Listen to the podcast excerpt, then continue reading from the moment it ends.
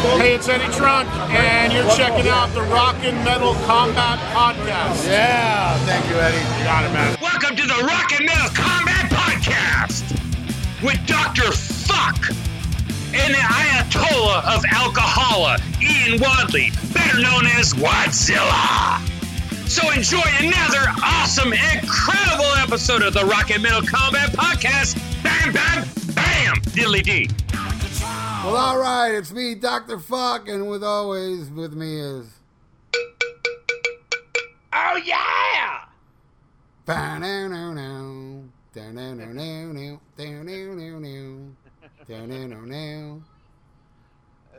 Yeah, Ian, what's up, bro?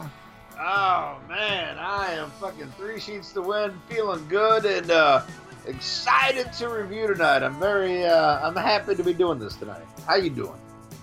I'm doing great, dude. I had a busy day before, and I'm home now and ready to fucking do this shit.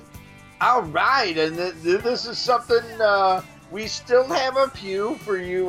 You know the few last stragglers of the fan pick reviews. They're coming, but you know, due to scheduling and everything like this, this is one Ralph handpicked, and I'm happy about that because.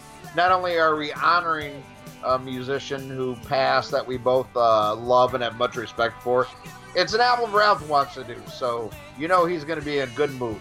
I like that. Yeah, and plus, you know, I mean, it's still a donation episode because I put in for two episodes. This will be my second one. All right, well there you go. I said Diver Down was going to be my second one, but I changed my mind. But then again, I run this show as much as you do, so Diver Down will be a feature episode that I'll pick. Oh, yeah, we're going to do that with the great Greg Renoff. Without paying. Yes. Yeah, Greg Renoff's just going to do it to sell a few more copies of Van Halen Rising.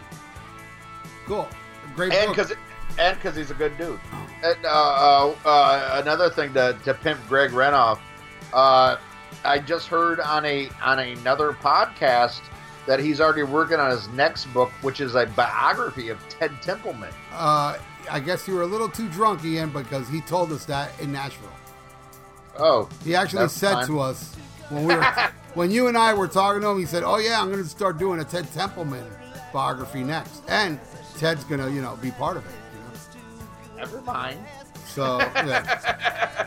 Well, at that time, it wasn't announced yet. Yeah, okay. He gave us the scoop, and I purposely did not mention it because I wanted him to mention it. Right, yeah, well, the cat's out the bag now. We did it on another podcast, but hey, maybe he'll help us get Ted Templeman on here. Could you imagine getting Ted Templeman that'd be on nice. The Rocket? Oh, that'd be incredible, dude. I'd love to talk to him about, like, Doobie Brothers, fucking... Dude, Ted Templeman, you know. Yeah, I would love for Templeman to hear your Michael McDonald impression. Yeah, exactly. He'd be like, oh, why did I waste my time with that guy? Why don't you do the whole interview like Michael did? Let me ask you another question. Check out from somewhere back long ago. Well, this week we're doing Tom Petty, baby. And yes. I picked an album that's not my favorite album from him, but it is a very special album to me because I did buy it in my youth. And I bought it because of Teenage Heartache. Oh. Yeah. The reason I bought this album was because... Technically, my first real girlfriend broke my heart really bad. And you talking about my mom? No, she was never a girlfriend. She's just a fucking lay. Never mind. She's a slut friend. Oh. And a dirty pig slut friend. That's just wrong. I know, right? But, yeah, I heard a song off this album. I already heard The Waiting. I already heard it. But you got to remember, at this point in my life, if I went and bought an album, boy, I had to pick one that had to be it because I made money making albums back then by cutting lawns. And with every lawn I would cut, every two lawns I would cut, I can afford one record. So I really had to pick and choose. But this song meant so much to me that I was like, oh, man, I'm going to buy this album for this song alone because... It really was, and it's not one of those heartbreaking songs that help you. It just puts you deeper in it, you know? But But I'll get into that song when we get to it. But I'll give a little backstory. I know you may have some, but I'll give a little bit of a backstory. This album was the follow-up to the huge success of Damn the Torpedoes. Yes. And just like what Edward Van Halen went through while recording Fair Warning, Tom Petty was in the same situation. It was pretty much up to him to come up with an album because the rest of the bands were out there chasing chicks and shit and not really, helping them. So, so Tom alone came up with, I guess, a majority of the song. Maybe they did. And at the time, his mother died, and he was very close to his mother. His mother was his champion. His mother was the one person that, Tom, you can do it, and was very proud of him. Where opposed to his father, who always came down on him saying, dude, rock and roll sucks. Stop with this bullshit. Get a real job. I did not know that. Yeah, but then when Tom Petty became famous in Gainesville, his dad was known, hey, look, that's Tom Petty's dad. And he embraced it and loved them then. But Tom Petty had a little bit of resentment toward that. Saying, oh, now you like rock and roll. Yeah, gotcha. So, yeah, and I feel like some of these songs have a dark overtone. Even the happy songs on here, there's, if you really look at it, there's kind of like a sadness to it. Some of it, But that's my backstory. You have anything? Oh, and also this was the first time I saw Tom Petty was on the Heartbreakers tour. Nice. That was my first time seeing Tom Petty, which I bought the tickets. I won the tickets on the radio to see this. Nice. Who'd you see him with? Oh, I don't remember the opening band, but I did see him with my late and great friend George Royal, who when I won the tickets, he had a motorcycle, and it was the first time I rode in the back of a motorcycle. And I'm telling you, this radio station was about 40 minutes away from me, and I was petrified on back of that motorcycle. And we went and picked it up on the day of the show, in the daytime. I'll never forget. All right. It was a Saturday show. We went there, or maybe Sunday. I know it was a weekend. And we went to the station, grabbed the tickets, went back home, took a shower and everything, and then went back and went to the show on his bike. Wow. Scary as fuck. And that was the only time I ever rode him back on his bike. And he passed away, and this song is dedicated to George Royal. Great person. That's great. I went to a Jethro Tull show on the back of a bike, and we like almost dumped the bike 3 times on the way there. So I feel your pain. Yeah. I'm telling you, that was scary, especially since we went to the show and he got drunk. So I came back on a bicycle with a drunk guy. Dude, that happened to me. This guy was a Vietnam veteran, and in the middle of the Jethro Tull show, Ian Anderson starts throwing out popsicles and like ice cream cones. I have no idea what the fuck this had to do with the Jethro Tull show. But the guy started freaking out in the middle of him throwing that out, like having like non-flashbacks and freaking out. And I'm like 17. And I'm like, holy shit, I got to ride on the back of a motorcycle like 45 minutes with this guy. Holy shit. Yeah, so very nervous. Yeah, it was a frightening experience, but great show. The same with me. We showed up at that Jethro Tull show with no tickets, and it ended up with 5th row center because it just happened they had like 2 tickets available. We said best available, and we got that.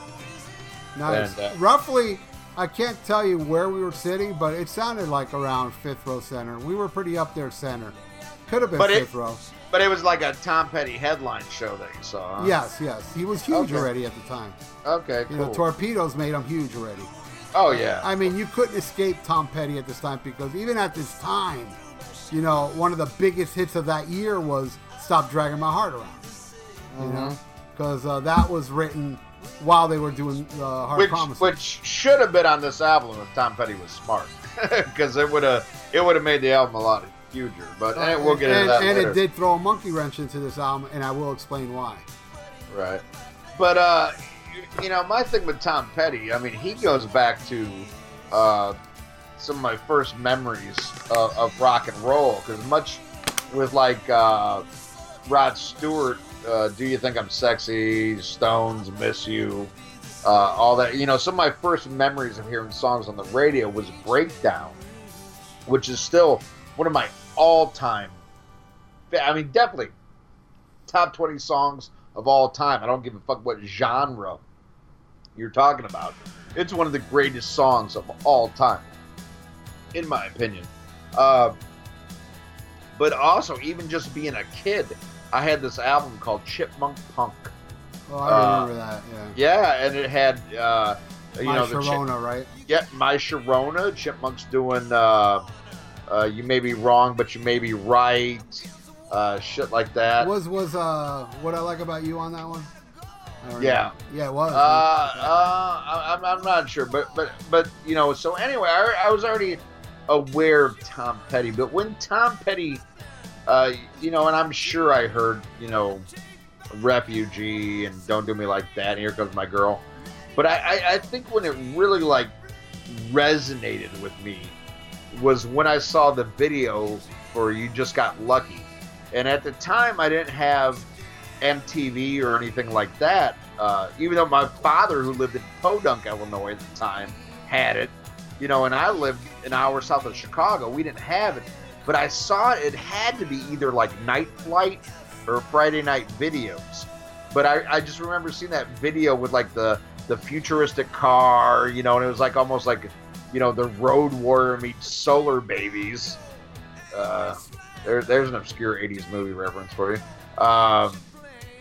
You know, but it was just like this weird video, and I loved the song because it was very much steeped in, like, you know, keyboard-wise, it was 80s new wave, but, you know, that guitar lick on you know, You Got Lucky was so sweet and so rock and roll, and, you know, that's the thing about Tom Petty is, like, no matter what was cool or what was hip, Tom Petty was always Tom Petty.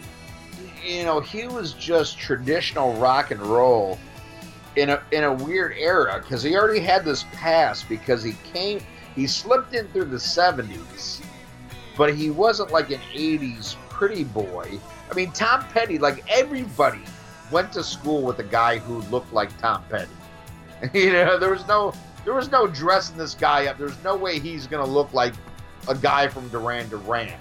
He's Tom Petty, and he played traditional rock and roll with a voice that sounded like Bob Dylan, with music that sounds like it came from the Birds. And, you know, he was just kind of an anomaly. But it's like, I don't know anybody who hates Tom Petty. I mean, I know people who might hate a song. Like, I hate Free Falling. I mean, I acknowledge it's a good song, but goddamn, I never in my fucking life ever want to hear Free Falling again. But I acknowledge it's a good song, but like, you just don't hear people hate on Tom Petty, regardless of what music they're into. It's just like, hey, Tom Petty's cool, you know. Eddie Murphy didn't like him much. Well, yeah, I was gonna get to that later. I like that song too. I fucking love that song. And you know, as I'm saying, I grew up with him. The first album I bought was Packing Up the Plantation Live. And I think I talked about this in last week's episode. Yes. Yeah, I heard Breakdown, and it didn't sound like the record, and I got mad, and I didn't like it. But then, you know, even though I liked the songs that were on Southern Accent, for whatever reason, I didn't buy that album. But when Let Me Up, I've Had Enough came out, and You're Jamming Me, I mean, I love that. It was like, take back Vanessa Redgrave, take back Joe Piscopo, take back Eddie Murphy, give them all some place to go. And how cool was that? How rock and roll was that? Because at the time, Eddie Murphy was like the biggest star in the fucking world, and here you are fucking making fun of him. Yeah. You know, Joe Piscopo is probably happy anybody said his name. You know, but yeah, he slammed it, you know, in a song he co-wrote with Bob Dylan. And I remember buying that on cassette. And when I got that, it was the same time I was getting into metal. And I really loved Jamming Me as a song, But as an album, I was just like, oh, this isn't where I'm at, because I'm listening to Asylum. I'm listening to fucking Night Songs. I'm listening to fucking Slippery When Wet, you know? Can't polish a turd. That's what was going on, you know? I'm discovering all this fucking different metal, and this shit's far from metal. But, you know, I just remember only liking that song and not much more. But I did buy Full Moon Fever when it came out. But for whatever reason, I was kind of like a Greatest Hits guy with Tom Petty. Like, every time he put out a song, I liked it, but I never went out and bought the album until years later. I would say probably around the time of, like, when the first Greatest Hits came out. You know, it was Last Dance with Mary Jane.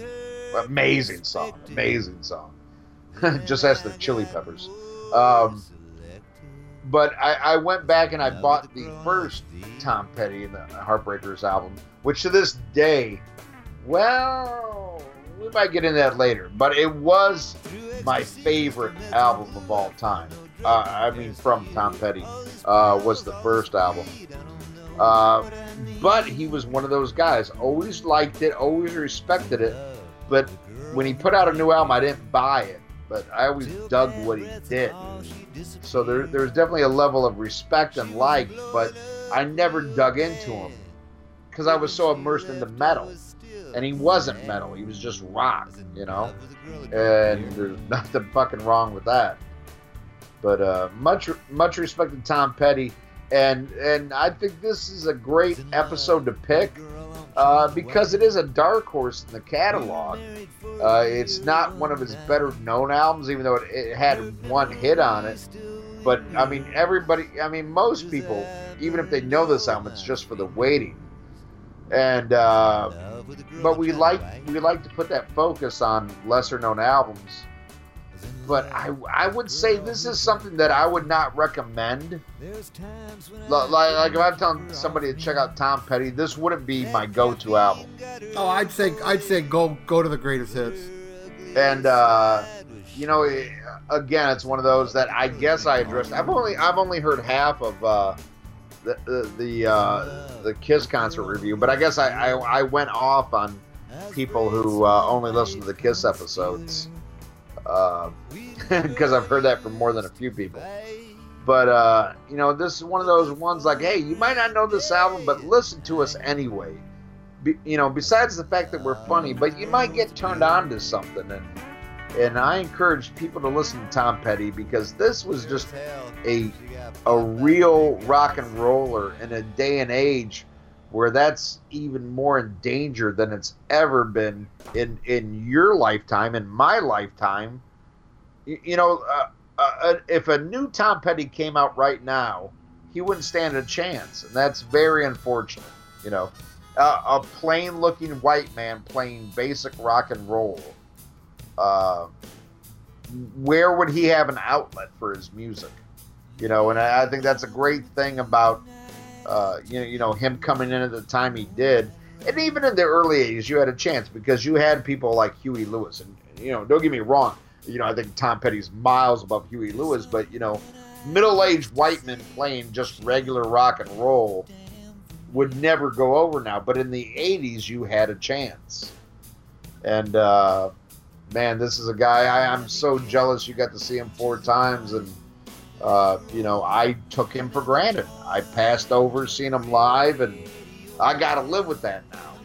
You know, and I encourage a lot of you, man, if you see somebody, you know, is coming to town, go see him.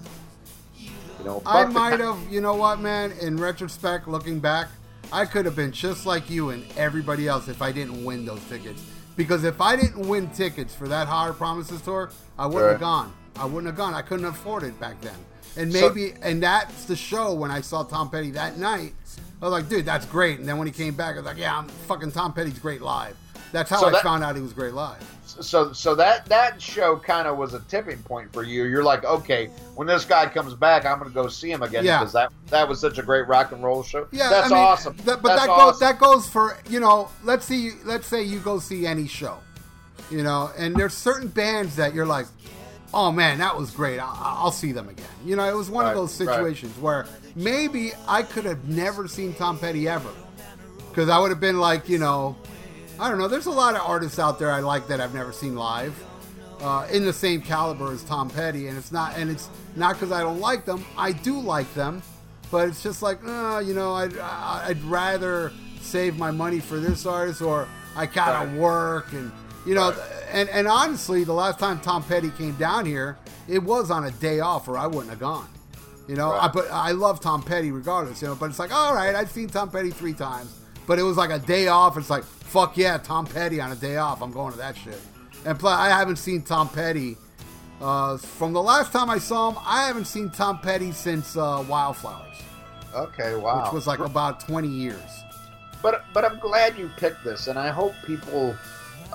Even if you might not, because I love the way you always put the songs behind when we're talking.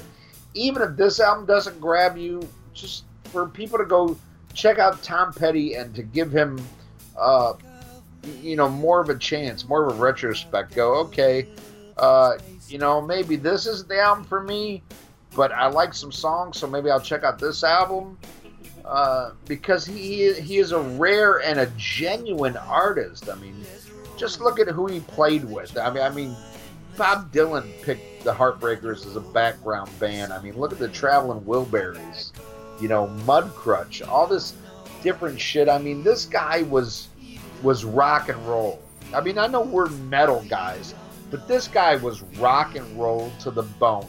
No pretension, no, like, you know, this guy never had the sellout album or the album where he wore fringe. He was just Tom Petty till the day he died. There's a lot to be said for that, dude. That's respect. That is such respect. And I mentioned in the last episode, I'll mention again, an incredible quote. You know, he's talking about, you know, in this era of American Idol and The Voice. He's like, if you tried to sell to my generation music by somebody who won a game show, we would laugh you out of the fucking room. Like, you wouldn't stand a chance. And that's the era he came from. You had to write good songs. You had to write songs from the heart. You had to be able to play your instruments. You know, this is real shit. There's nothing phony about Tom Petty. And, you know, hats off to him for that. Very cool. You want to take the first track? All right, the first track is "The Waiting."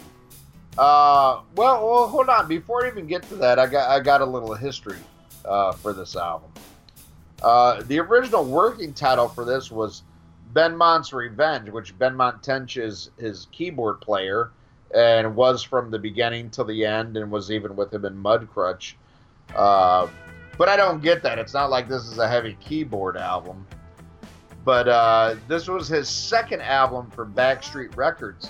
The first 2 Tom Petty albums were released on a subsidiary, I believe, of ABC or MCA Records. And there was problems there, and then he got signed for Damn the Torpedoes, which, you know, blew up, was a huge hit for him. And then he did this, and what they wanted to do was charge $1 more for this album than most albums. And MCA called it superstar pricing.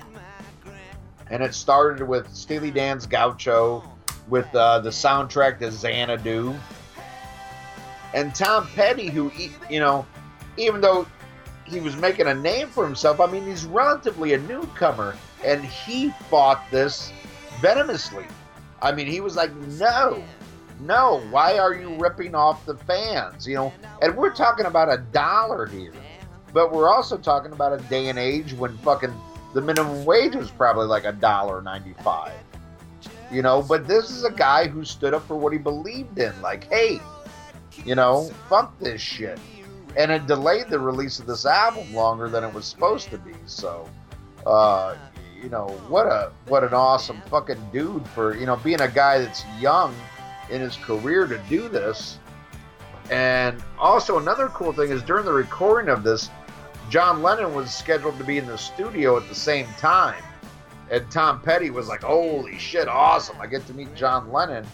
And then, of course, he was assassinated. So they paid tribute to him If you get an original pressing of Hard Promises on vinyl. Oh, I do. I have it. You have this? Well, I bought it when it was new. Okay. It must be original. Okay, so check this shit out. We might take a little pause, you know, for recording premises.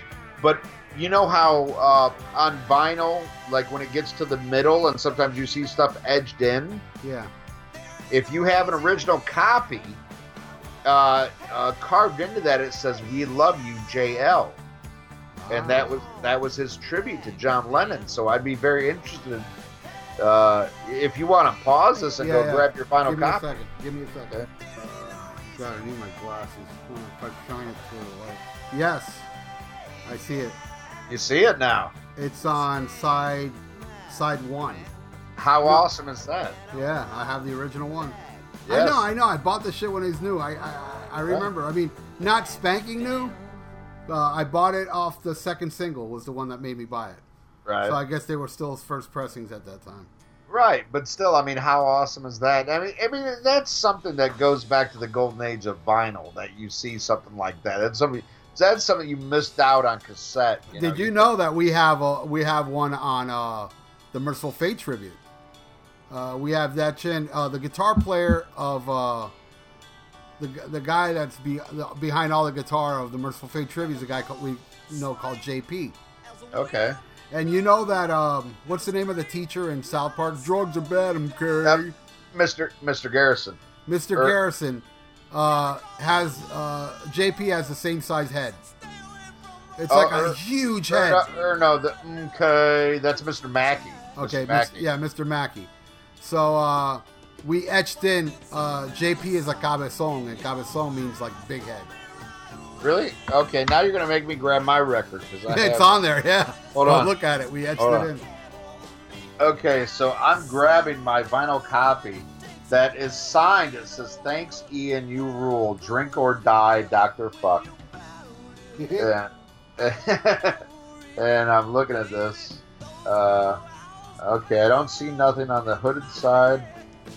Okay, hold on. What's this?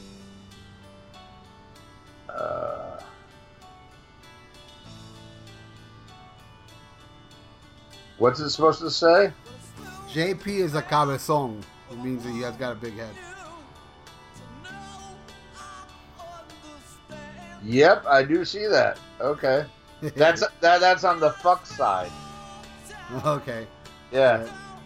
Because if you have it, there's a fuck side and there's a holy side. Now, I'll say something else, and it's not etched in, but if anybody's got Melting Your Skull on vinyl, there's a hidden message somewhere on that vinyl.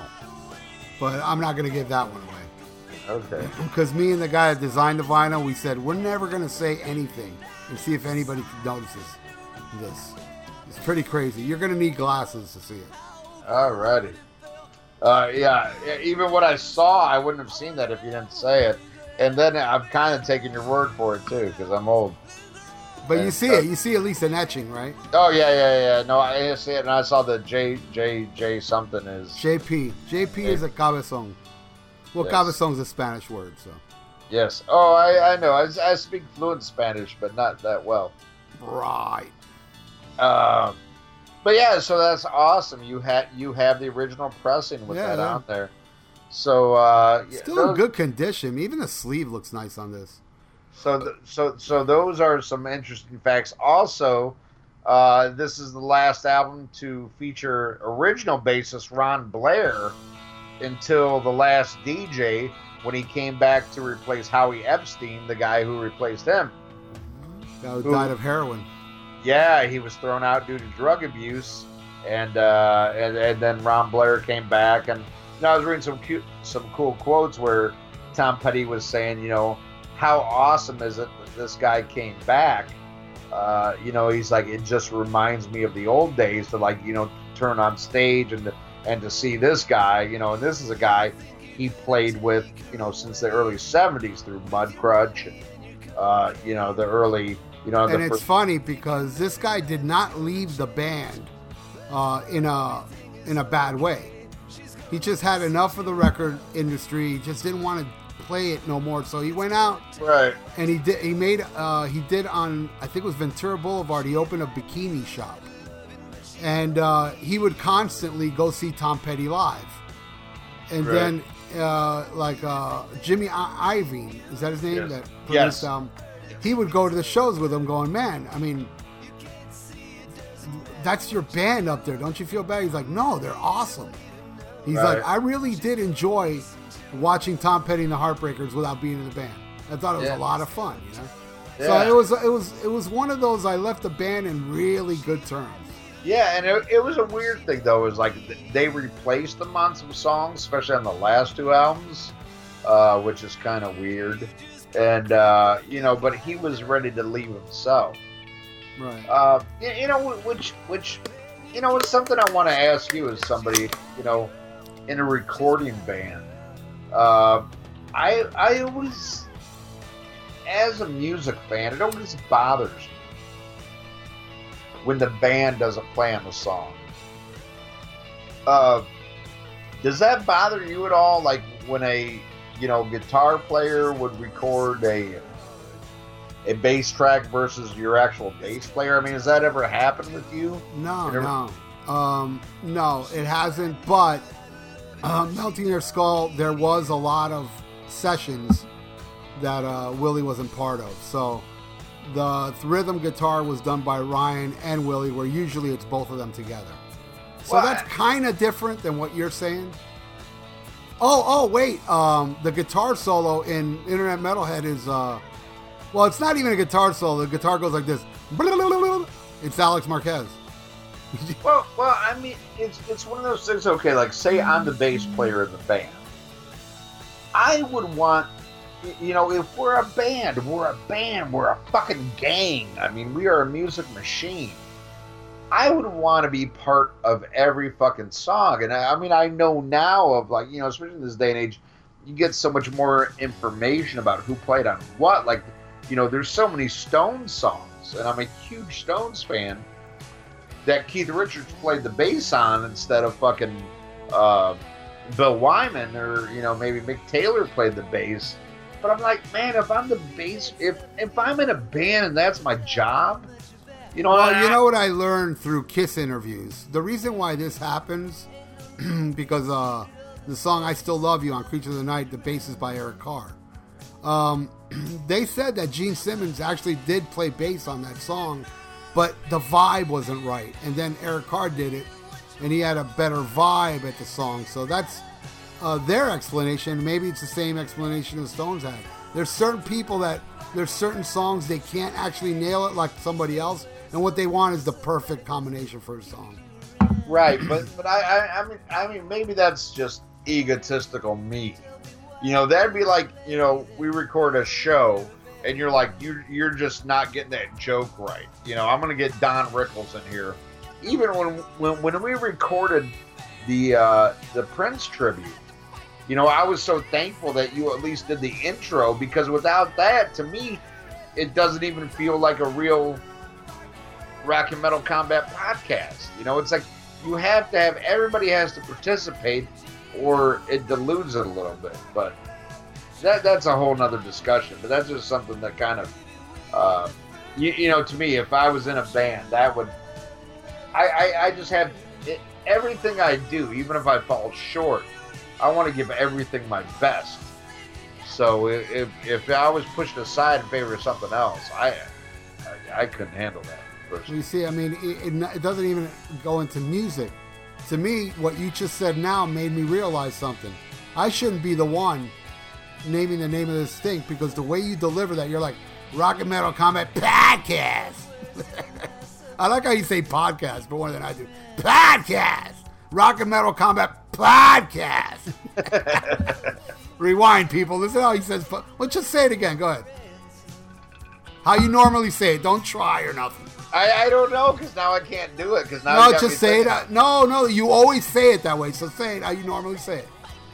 Rock and Metal Combat Podcast. I see you're doing it. You're thinking too much. You're thinking too much. I'm nervous. I can't. Yeah, Rock and Metal Combat Podcast.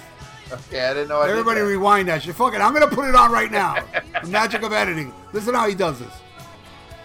Wait, first let me do it my way.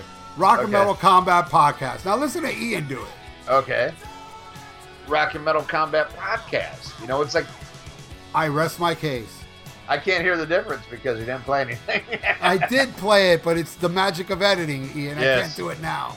I know, magic scares me. There's too much math and duck ending. Anyway, where the fuck were we? Well, yeah, we talked about the bass player leaving. After the album. Yeah, but I encourage bands, if you want to stay together, play together. Another thing I don't like, I think all albums should be recorded as a band. That's just me. Oh, that's how I do it, dude. I mean, you know, with the exception of the last one band member wasn't showing up. Believe me, we were all in the studio. Like when drum tracks were happening and guitar tracks, I overlooked everything as well as every other member. Right, we all were there with the same goal. I'm just saying, I think it's good for brotherhood and the strength of the band that people record together, that everybody's on the same page, feeling that magic. But then again, there's Fair Warning. Yeah. You know, hey, the anomaly. I just record a podcast. You know, now you're trying too hard. Oh, well, you know, wait till you hear this back. Rock and Metal Combat Podcast. You bastard. You beastie. So, anywho, I think you asked me a half hour ago what I think of The Waiting. Yeah. A classic track. What I love about Tom Petty is he totally has a Bob Dylan voice backed with the music of the Birds. And I think that's a great mix. I mean, and it stands for a testament of his songwriting and what he does. Because he doesn't have what you would consider a awesome voice. It's very Bob Dylan. And I know so many people, and you're one of them, you said like, oh, I love some of Bob Dylan's lyrics are amazing, but I hear that voice, I'm like, yeah. You know, people run for the door. But he has a very Bob Dylan voice. Well, it's Bob Dylan-esque. Yes, but musically, it owes a lot. You know, musically, when I hear Tom Petty, I don't hear the Stones. I don't hear the Beatles. I hear the Birds. I hear like something like 8 Miles High. You know, and that's... I know that's a band he loved. You know, he loved Roger McGuinn and shit. And so it's an interesting mix. I mean, he has lyrically classic rock and roll lyrics with the voice of Bob Dylan, and musically, it's not the British invasion. It's more like the California invasion. It sounds very Bird-esque. I hate to say Beach Boys because that's a little bit too cheery, but it's very American. It's not English. I mean, Tom Petty is very Americana, and I love that because to me it makes him like a national treasure, and it's a great song. I mean, this is the one like everybody, even people who like harp around like what? Oh, it's got The Waiting on it. Okay, I know The Waiting. That's a great song. Love this one. This one does not feature the bass playing of Mr. Ron Blair. The bass on this was played by Mike Campbell, who is Tom Petty's Keith Richards. You know, is the probably one of the only one he co-writes with. And Mike Campbell's on anything that Tom Petty does. You know, he did 3 albums that were called Tom Petty and not the Heartbreakers. He had Full Moon Fever, Wildflowers, Highway Companion. I'm not sure about the lineup on Highway Companion, but I know Wildflowers was played by the Heartbreakers, but it was called just Tom Petty solo. But I mean, if he has a right-hand man, it's Mike Campbell. But this, you know, it's a classic song, and it's one of those that I think appeals to everybody without being bland. You know, it's not hospital food. You know, it's not something that's like edible but has no flavor. It has flavor, but yet there's something I think anybody could listen to that song and say that's a good song, regardless of what genre of music you're into. I mean, really, if you don't like this song, you're a douche. You know, in my opinion, it's not the greatest song ever written, but it's a good, just standard rock song, man. It's good rock and roll. What do you think of The Waiting? It's the perfect Tom Petty song. Hooks after hooks, amazing opening line. Baby, don't it feel like heaven right now? What a great way to start a song. I read after Tom Petty died, there was an article on my Facebook, some guy posted an article where they said Tom Petty was the king of the first lines of songs. And, yeah, there's a good, that's good. That's good. And then, you know, thinking of that, I did do a little research today, and I put on a Running Down a Dream, just the Hard Promises part, you know, to see, you know, just to freshen up what went on during the recording of this album. And it was funny because the bass player during that said, "What a great opening line," you know, and it's true. It's just such a cool opening line. Tom said, and in this documentary, Tom said that the opening riff to that song he played over and over again, trying to figure out what to do with it for over a week. All he did was play that riff over and over again, see, where the fuck can I go from here? And then at one point, you know, he was playing the riff, and then he came up with "The waiting is the hardest part," and he kept doing it over and over again to the point where the people that were around him was like, "Would you fucking stop already?" Because, you know, he would put the guitar down, go eat, come right back, and start playing that riff again. But then, you know, the finished song is the definition of well-aged music. You know, it just hits that part of me that is pretty much the bullseye to my love of music. The Mike Campbell solo in this song reminds me a lot of Ace Frehley. Sounds nothing like Ace Frehley, but like Ace, it's a song within a song. Every note is meant to be in that solo. I love the fuck out of this song, and it's funny because this was not the sing. I knew this song, but it wasn't the one that made me run out and get this album. Right. And I will say, what is really amazing though about this song, you can look it up on YouTube. And I'm not a big Pearl Jam fan, but dude, seeing Eddie Vedder do this song, it's like, dude, Eddie Vedder should join like a Tom Petty type band, because he's got an amazing voice for this type of music. You know, right. He just sings it so well, and I love it. So I'll go into the next song, the song that made me buy the album. Yeah, Woman in Love. My first real girlfriend broke my heart when she admitted to me that she was getting feelings for one of my friends, and this friend had zero interest in her. Dumb bitch. Was that Ruben De La Rosa? No, I didn't know Ruben back then. But oddly enough, it's a friend of Ruben De La Rosa's. I love that guy, but not the other guy. I probably said this before, but Ruben De La Rosa, when I used to live in Hialeah, I moved out in '84 to Miami Beach. And at that time, it was when Ruben De La Rosa started hanging out with all my Hialeah friends. So I just missed them. When I met Ruben, which every Tuesday we would go to Churchill's to see this guy called Mariano J. Brasish, who was a complete Yngwie Malmsteen clone. And we'd go there every Tuesday night. And this was me at my most financial worst. I'd say this was maybe 2000, maybe, the year 2000. I mean, it was so bad for me at the time that, you know, these were free shows, but everybody be buying pictures, and I couldn't chip in. And I always felt bad.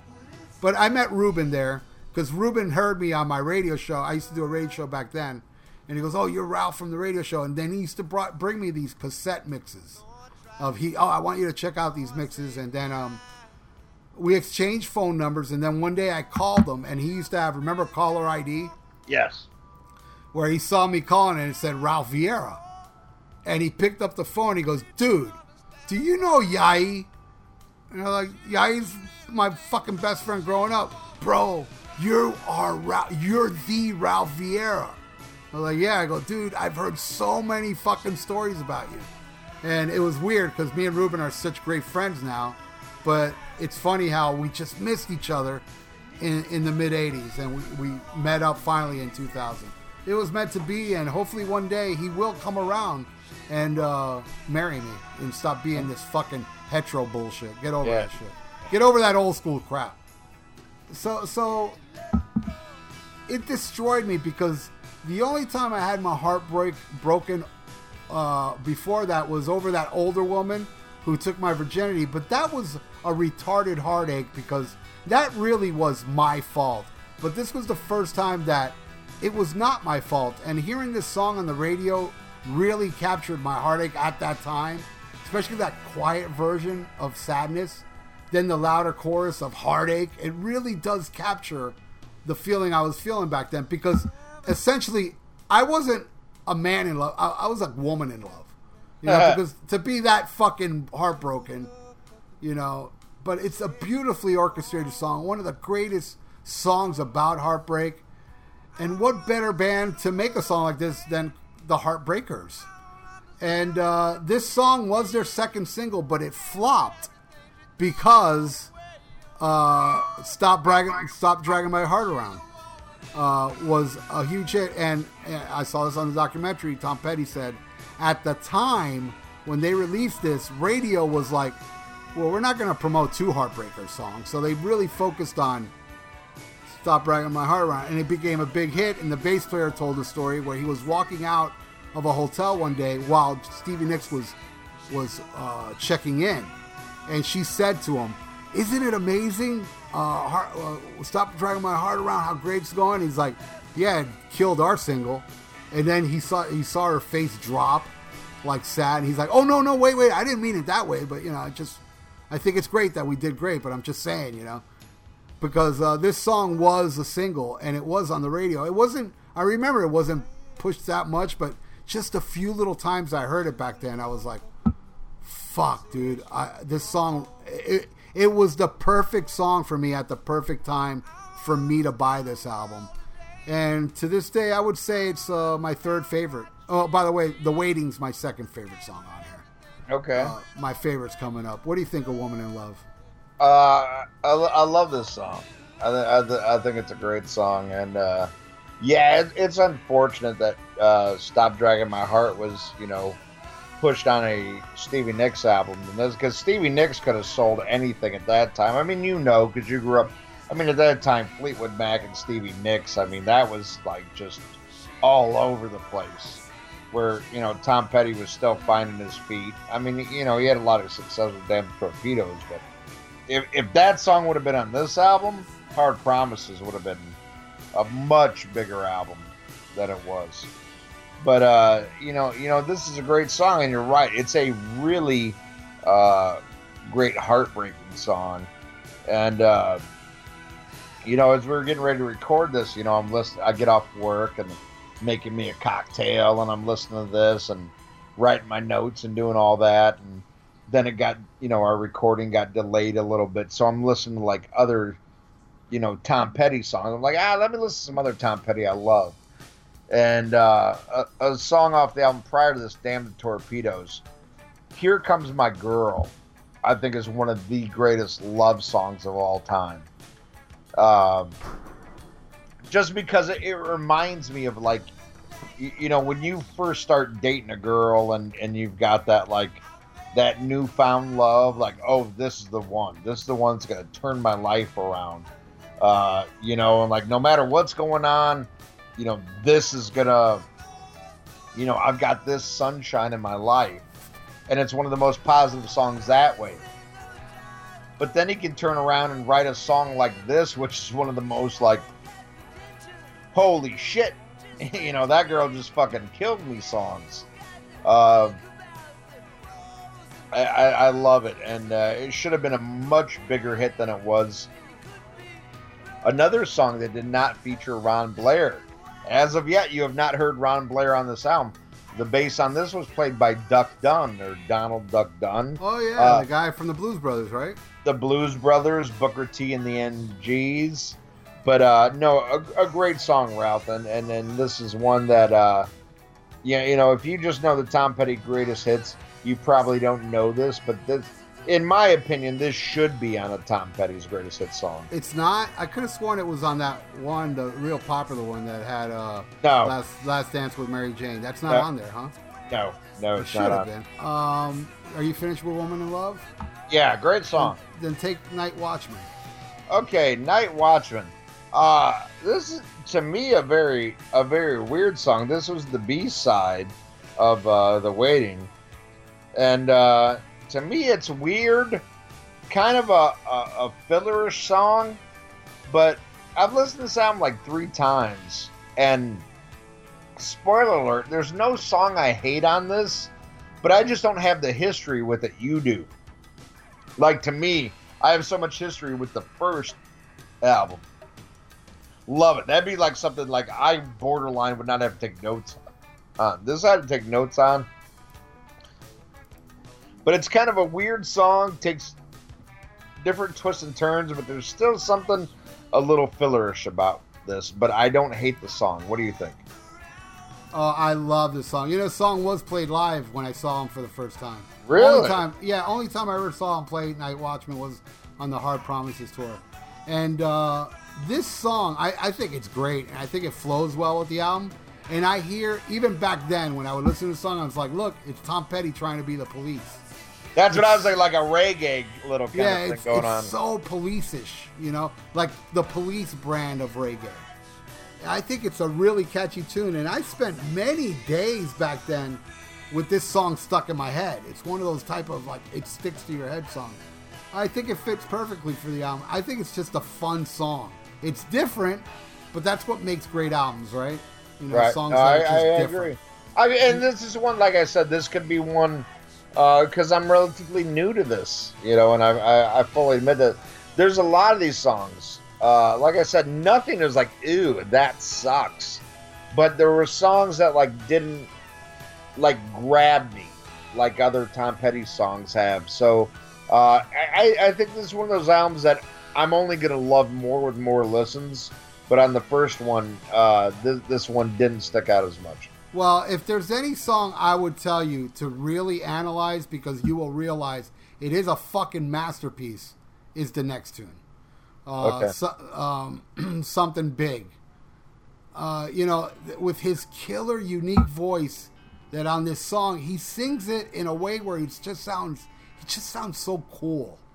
I think this is the masterpiece on the whole album. Not my favorite on the album, but it's such a great well-written song, and this is such solid proof of what a great amazing talent Tom Petty was.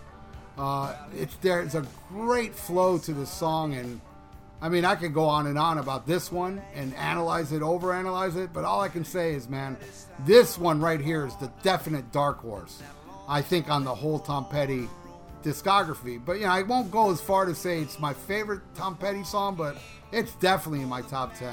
Something Big. What do you feel about it on your, you know, on your brand new listens? Well, this is what I mean. This shows you, like, sometimes you and me are on the mark, and sometimes we're so far off. Because this is one on the first listen, I was like, it didn't really grab me. Second listen, I was like, hey, there's something fucking here. On the third listen, this is my favorite song on the fucking album. There you go. I love this fucking song. And that's something that just shows me that this is an album I need to revisit more. Because, I mean, I already like this guy. I like what he does. I just need more experience, because by the third time I listened to this, and as a matter of fact, after I was done with my third listen, I went back just to hear this song again. My favorite song on the album. Don't blame me. I fucking love this. It has a nice, dirty drone to it. You know, and a lot of times I say that about a drone on a song. And to me, when you have a drone, it's like there's this underlying riff or this underlining... You know, just a little something to the song that is expanded upon, you know, over the course of the song. It doesn't deviate. You know, to me, a drone song doesn't deviate. It just builds upon the basic fabric. And that's what this song does. I mean, it's got its fucking niche. It doesn't stray, and it just builds up momentum. And Something Big to me is definitely Something Big.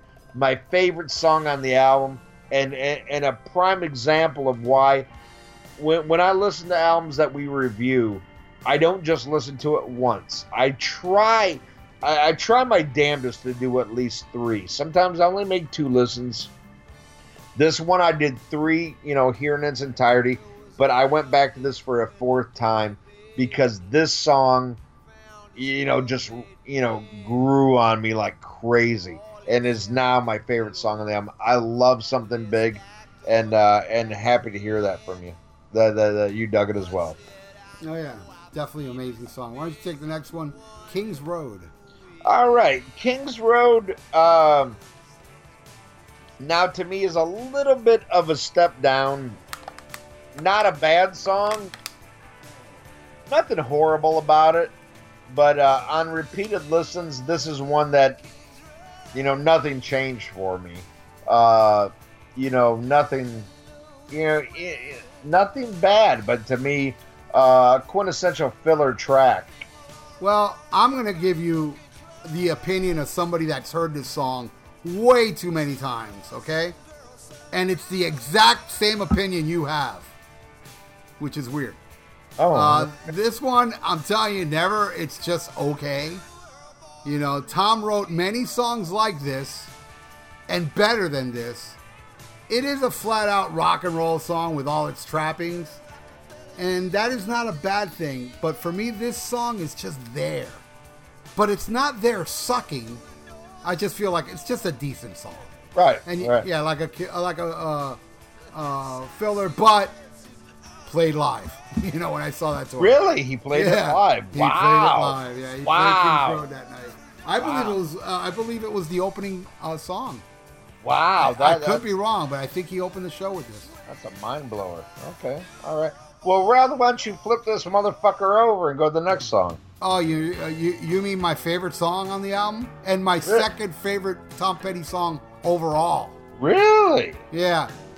Number one, Even the Losers. Number two, Letting You Go. Wow. Fucking something about this song. And this was a song that I heard when I bought the album. And then I saw the video. Where the video, if you haven't seen it, it's The Waiting and Letting You Go, they did at the same time. Oh, he's got a video for that? Oh, it's a great, it's such a fun video. The cameras itself are dancing along with them. Wow, it wasn't even a single, but it had a video. That's amazing. And but it's the same as the way you've seen The Waiting video. Right. It's like while they were there, all right, let's do Letting You Go. And they played it on the same stage, the same sound stage. Okay. It's a simple song that went hand in hand with Woman in Love at the time for me, because hearing this song takes me back to that pain I was feeling and the second thoughts of going back to that girl, because I was having a hard time letting her go, but good thing I did not. I think this song was inspired of the death of his mother, actually. I could be wrong though, but what I am right about it is this being my favorite song off it. Wow. I absolutely love. I love his delivery. Like, it's so mellow, but, you know, it's got that edge to it. You know, I just love the way he sings the song. I love the feeling of the song. I love the organ playing in the song. Everything about this song is just so perfect to me, man. It's like a perfect Tom Petty song, like The Waiting, you know? But I even like it more than The Waiting. The Waiting's my second favorite off this. But this is definitely my favorite song off the album. What do you think? Well, this is one kind of sums up what I thought about this album at first. And it's funny, I was just talking to Bill Wang. I call Bill Wang every day when I leave work or I leave the gym. I always call Bill Wang. And, you know, like, hey, what are you doing tonight? I'm like, I'm going to record with Ralph. You know, this is the album we're doing and stuff, you know. And my first impression of this album was I didn't hate it, but it didn't stand out. And to me, that's the hardest album to review that you could have, is an album where you listen to it And okay, A, you don't have history with it, so you don't have all these little anecdotes and stories. But B, you don't hate it, because when you hate something, it's easy to talk about. I mean, for me at least, when I hate something, all I got to do is I'll list why I hate it. But then my biggest thing is to come up with a funny joke about why I hate it. But when I don't have history, yet I don't hate it, it's like, man, this is something I really got to listen to, because I you know, I feel like I owe it to you people. Like I have to tell you about this song. You know, you know, if I don't have anything interesting or funny to add, I feel like I'm letting you down. So this is one of those I had to go back and revisit. And at first it didn't grab me at all, but by the second or third listen, I was just like, this is like a perfect, nice, sweet little song. And I know that might seem like a... It is, though. It's a, you described it perfectly. I think it is a nice, sweet song. It is, and it's one of those, it's like, you know, at the first listen, it didn't grab you. Like, okay, this isn't Breakdown. This isn't American Girl. This isn't that. But there's nothing wrong with it, but I need to listen to it more. I need to find out why this song either grabbed me or it didn't grab me. And I think it was just I wasn't familiar enough with it, because there was nothing wrong with it. But this is one of those ones, like, the more I listen to, it's one of those ones, okay, you know, to my ears, obviously it's not a single, but it's like, it's a very well-written, sweet, awesome rock and roll song. And that doesn't mean it's pussy or anything like that. It's just, it's a sweet little love song, and I really dig it. You know, it's not my favorite. My favorite is something big, but I like this song, and it takes me back to a time where it's an album track, you know, but a really good one at that. And it's a well-written one. And it's a nice way to start side two. Yeah, and it's one of those, you might not get it at first, but I mean, look how many albums you don't get at first. And rather, I was using a prime example. The first time you heard Fair Warning, you're like, I don't get it. No, I hated it. You know, and that's how I am with this album. At first, I was like, you know, I like the fact that you picked Hard Promises, because it's a dark horse record, because you're going to have so many people that pick the popular ones. But then I listened to this and I was like, but I'm like, it's, to, you know, the first listen to my ears, it was bland. Was my only thing. Like, it wasn't bad, but it was bland. But on repeated listens, and that's why I do that. That's why I listen to this shit so many times, because, you know, like with any good album, you know, like, you know, sometimes, you know, especially back in our day, you know, you would see a video or you'd hear something on the radio, and that single would be the song. Like, when you get that album, you play it over and over and over. And then it gets to a point where you're sick of that song. But if you keep listening to the album, you find something you missed the first 2, 3, 10 times you listen to it.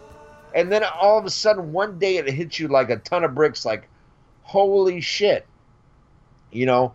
And again, I'm not saying this is like the be-all, end-all, but it's one of those, like, on repeated listens, like, this is a damn good, just a sweet little fucking song. It's rock and roll. This is pure rock and roll. It doesn't try to be anything else, you know, and it doesn't miss the mark. It's just a good fucking song. Flows of Innocence. Yeah, and it is. And that's, you know, shit like this I love, like, throwing out on my radio show. And I love being able to play different shit. And, you know, the other week, you know, when Tom Petty died, you know, of course I got to play some Tom Petty. And then I had a listener who came in halfway through the show. He's like, I know you already did it, but play some more Tom Petty. And I played 2 songs off the first album, but, you know, they were deep cuts. You know, because I'm like, hey, yeah, you may know that song. You may be sick of that song.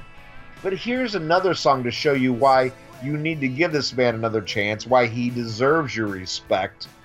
You know, this is why this guy lasted as long as he did. You know, and I played two deep tracks from the first album, my favorite album. And, you know, this is one of those that, like, I could have just as easily played this song and have been as proud of Tom Petty and say, like, hey, you who do not know, listen to this, because this is ear candy. This is good songwriting. This is craftsmanship. This is somebody who just loved music. And you hear that when you listen to a song like Letting You Go. I think, like I said, a great, sweet little track. Absolutely love it. What do you think of the next one, Ralph? The next one is Things About You. Yes. And I will sound like a broken record, but this song is exactly how I feel about King's Road. I think it's decent, but not a favorite of mine, and it's just whatever. That's a short little review on that one. All right, well, I like this song probably a little bit more than you. I think it's a fun little rocker, and when I heard the chorus to this song, you know, I know this sounds so weird, but you know who popped in my mind was Joey Ramone. And not like the, you know the rest, you know, lyrically it's not anything you would hear from Joey Ramone, but when I heard the chorus, I could totally hear Joey Ramone singing this, and it's not punky in any way. You know, it doesn't sound like a Ramone song, but the chorus is so ABC rock and roll, boy meets girl, Spoon Moon June kind of thing. I could totally hear Joey Ramone sing the chorus, even though I might not necessarily hear him sing the rest of the lyrics. Might not be very Ramones, and musically, of course, it's nothing like the Ramones. But it had that kind of raw, basic stuff that I associate with the Ramones, and I really liked this song. I really dug it. What do you think of the next one, Ralph? Insider. Insider. Amazing. Originally, he wrote this for Stevie Nicks, but then he told her, shit, Stevie, I want to keep this. And she was cool about it. It's a beautiful song. Great harmonies. One of my favorites off this album. At the time, Stevie Nicks was like admittingly saying that she liked Tom Petty and the Heartbreakers more than Fleetwood Mac. And at that time, she was practically begging Tom Petty to join the band. And wow. Tom Petty's response to her was like, but we don't have no girls in our band. And she's like, no, but I really, really want to join your band. Please let me join your band. And then Tom Petty said, yeah, but we don't have any girls in our band. And, but yeah, it's a song that, again, I don't know if he wrote. See, here's the thing. Tom Petty wrote, there were like 4 or 5 songs he wrote for her. One of them being, which is the one that I think, yeah, this is one of them. But there were a couple other ones that I feel like they may have been on this album. But I love the fuck out of this song. I think it's got this really great mellow vibe. It's just a beautiful, slow song. And I've always had a thing for it. And I'm a big fan of Stevie Nicks, too. That's another artist I saw 4 times. I was thinking, oh, wow, really? Wow. Yeah, one time I gave her flowers. Oh, really? Yeah, I love Stevie Nicks, too. I'm a big fan. I've never seen her. Yeah, she's great live. You know, I mean, it's a great vibe to her. She's really passionate on stage. Yeah. She is the queen, man. I love Insider. What do you think? Well, I would say I've never seen Stevie Nicks. I would love to see her, especially after, you know, this last festival I went to where I saw Pat Benatar, who at 64, I mean, vocally, was absolutely amazing, dude. It was like listening to the record even better. I mean, especially hearing songs like Hell is for Children and, you know, all the great Pat Benatar classics. But Stevie Nicks, I mean, is even in another, like, holy shit level, even though fuck her for breaking Lindsey Buckingham's heart, but it made for a lot of good songs. This is tied for my least favorite song on the album. This is tied with King's Road as my least favorite song on the album.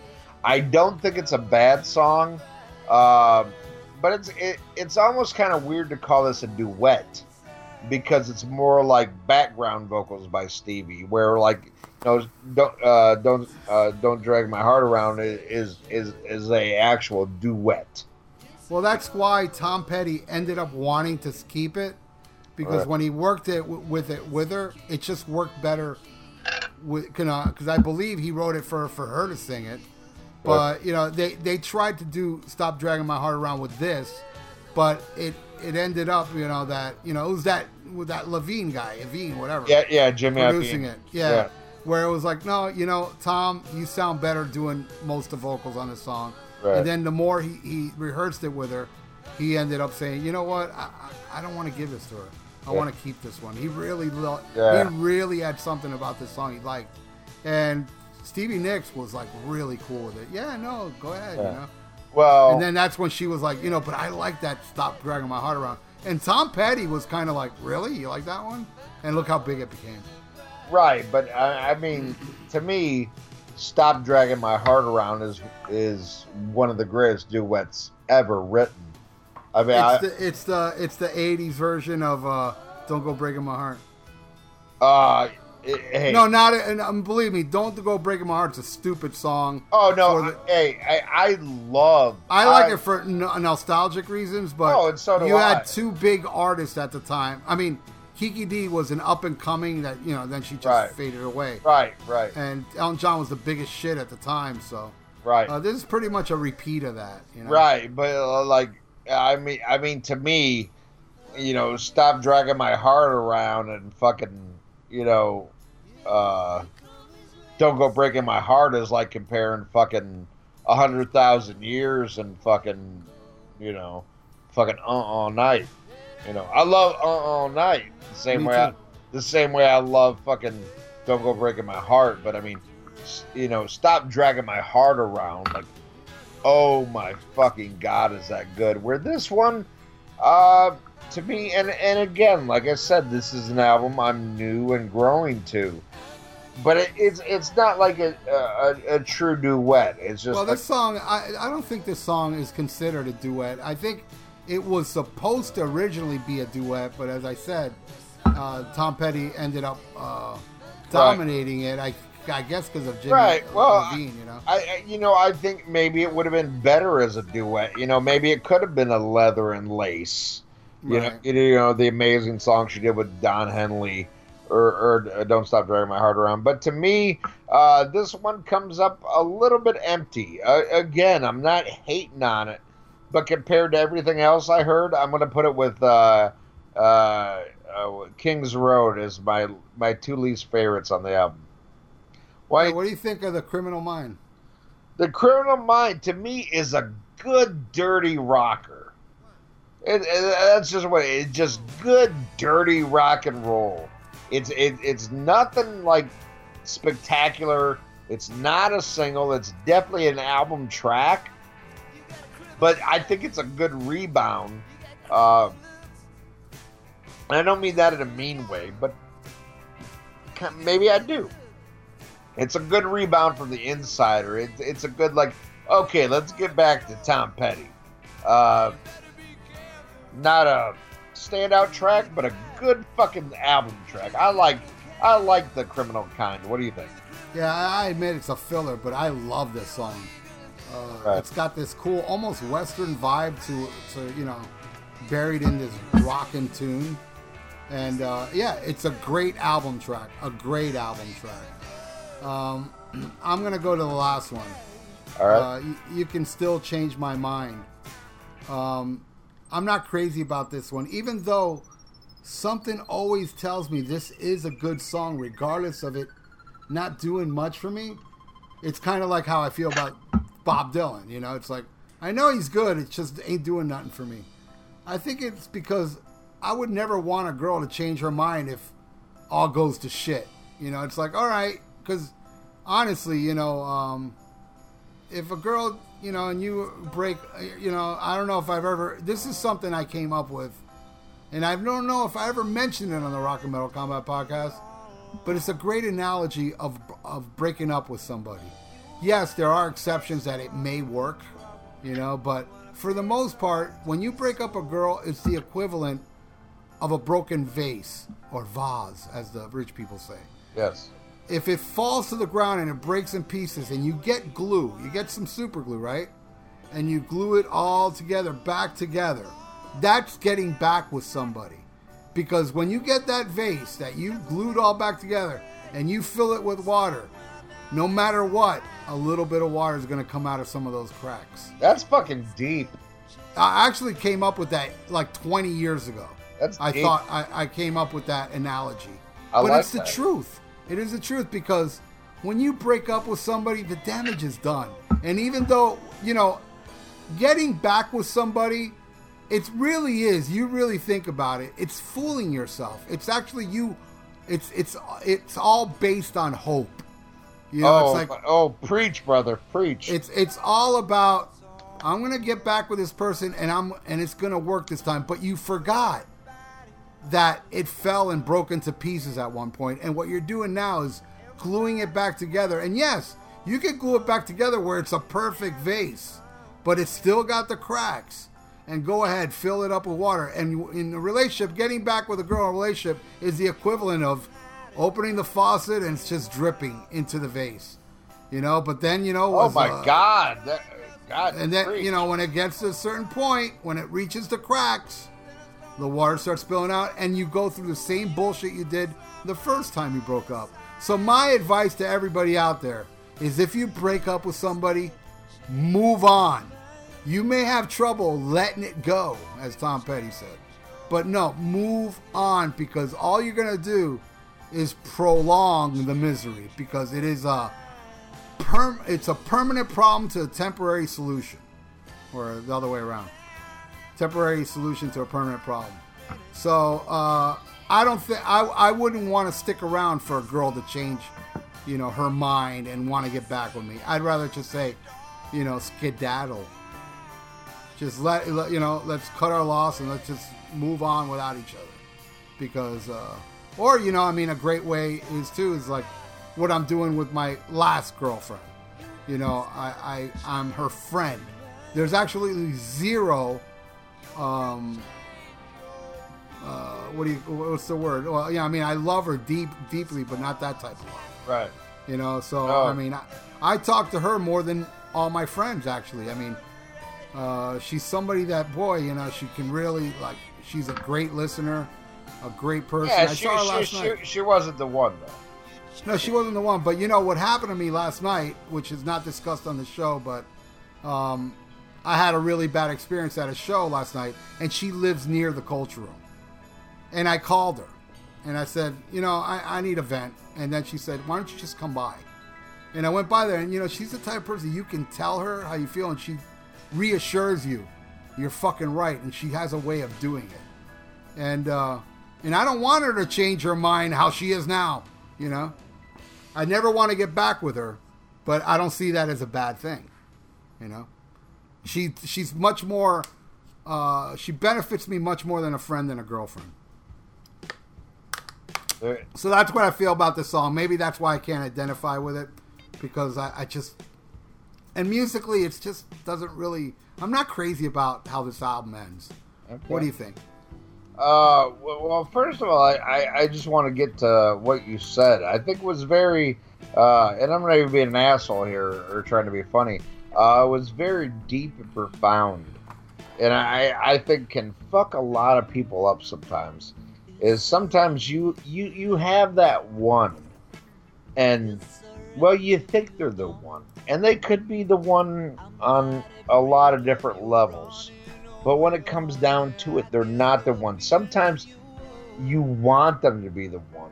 There are certain aspects that you like, but you make up for what you know is wrong, and you're like, well, this is going to change, and that's going to change. And I've done that before in relationships where, like, you know something doesn't work, but you want it to work so goddamn bad that you ignore obvious signs that should be a red flag. You know, I mean, have you been there, Ralph? You know, we're like, of course, you know it's not going to work, but you want it to work so bad because there may be something. It may be the way you get along, or it may be the sex. We're like, God damn it, I want this to be the one, but you know they do something that fucking is detrimental to your mental health, you know, or to your physical health, or to anything. But you want it so goddamn bad, you overlook the obvious, like, oh, this isn't gonna work, but you keep trying to put this, you know, round peg in a square hole and shit. And that shit can be terrible, and you hit it on the head. When you know it's not right, sometimes you gotta cut your losses, but that can be the most painful thing in the world. Well, it's human nature. Here's the problem with breaking up with somebody. The human mind, the heart, the feelings, the emotions, is really battling with you. It's really pushing you to go back. You know, to go back to this person because you don't want to feel this pain anymore. So you think this is your train of thought is, if I get back with this person, all this feeling will go away. Right. No, it won't. It will go away temporarily, but then it's going to come back. So why not just go through the pain one time instead of two times? Right. You know, and come on. And it took me a hard time to figure that shit out. Yeah. But it's true, man. And I always say this also to other people, mainly girls, because girls, in my experience, girls are the worst at breaking up. I mean, they really miss. And believe me, guys are bad too. I'm one of the worst as well. But girls, I always tell these girls that are going through serious heartbreak the same thing. I say, you remember that one guy that broke your heart, like in high school or whatever? Yeah, you remember how fucked up it was? Oh my God, it was terrible. What do you think of that person now? Oh, I don't even think of that person now. It doesn't even matter. Well, that's going to happen to this current situation. Time heals all wounds, but the fucked up part of time healing wounds, it takes its sweet ass on. Oh yeah, but it will happen. Yeah, you can't tell nobody that. You cannot, like you can talk to your face turns to blue, but you cannot tell somebody that it'll get better. But it does. It does, but you know, every once in a while, you have that one that does permanent damage.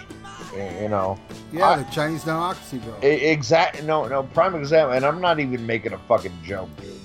I'm not either. She did permanent damage. I had a girl that did permanent fucking damage. But in a way, though, there's a plus side to that. That it doesn't kill you. It will make you stronger. You know, the truth is, do you learn from it? You know, that's... Yeah, that's the most important part, is that you have to learn from it, or you're going to repeat the same mistake. Yeah, that's the Achilles heel. And you may not, like I had, you know, I had a love in my life that was like, is the one that you could consider the love of your life. But was it a positive love, or was it a toxic love? Because it took me years to realize it wasn't a positive love. It was a very toxic relationship. You know, that wasn't, even when it was at its best, it wasn't positive, because I didn't get anything from it unless I was sucking the life force out of that. You know, a positive thing is where, you know, you have something to offer, this person has something to offer, and you come together and you create something that's like awesome between the two of you. But when you have to, you know, like your whole life depends, and I've been there, like, you know, when we're getting along, it's the greatest thing in the world. If we're not, it's the fucking end of the world. That's very toxic, not only to you, but to the other person, because you're asking too much of them. You know, it's like you put almost unreal expectations on them, because if they don't do what you wanted to do, in your mind, the whole world ends. And something like that is unhealthy. But when two people can come together and like, okay, I bring this, you bring that, and together we create this great ball of fun, that's good. And it may not be as strong as the feeling you feel for the other, but the end game is much stronger. But yeah, when somebody's going through that, it's like you can't tell them shit, you know? No, but they need to hear it though. Oh yeah, and I had a friend one time, I'll never forget, one of my greatest friends in the world. I was going through a divorce from my only wife, my ex-wife, my son's mother, and it, to me, it was like the end of the world. And anytime you saw me, that's all I could talk about. It was always depressed. Like, nobody wanted to hang out with me because I was a sad sack, a depressing piece of shit. And one day he just told me, he's like, "You need to stop fucking crying, pull your fucking bootstraps up together and get over this fucking shit. Start being a man, stop fucking crying. Get over it. It doesn't always work out. You know, fucking, you know, life sucks. Okay, move on. Stop being a goddamn pussy." And I'll never forget when he told me this shit, dude.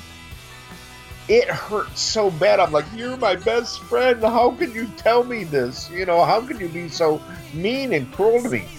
It was exactly what I needed to hear. Yep.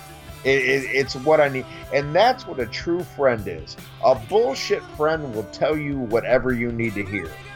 A real friend will tell you when you're fucking up, when you're straying from the path, you know. And dude, for like a while, I was so mad at this guy. Like, how insensitive is he? How could he do this? And then I realized this is the best fucking friend I have in the world. Because he's let me know, stop being a fucking pussy. Shit happens. Life doesn't always go the way you are, you know. Fucking buckle up, dude. You know, shit happens. You know, you could have the love of your life, but she gets hit by a fucking car. You know, what are you going to do? You know, is your life going to end? No, you find somebody else that you love, you make a life, you do shit, you know. Stop being a bitch. The world's much bigger than you. Fucking know your role. Fucking calm down. That's the kind of people you need in your life, is somebody who will tell you that. Not yes men. Yes men don't do shit but make spoiled little fucking Kardashian motherfuckers. Real friends will tell you when you're fucking up, when you're being an asshole, and when you need to just fucking man up. When life is dark, seek the light.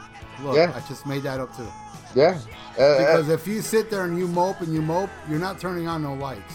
You're staying in the darkness. You're letting the darkness win. You're letting your depression win.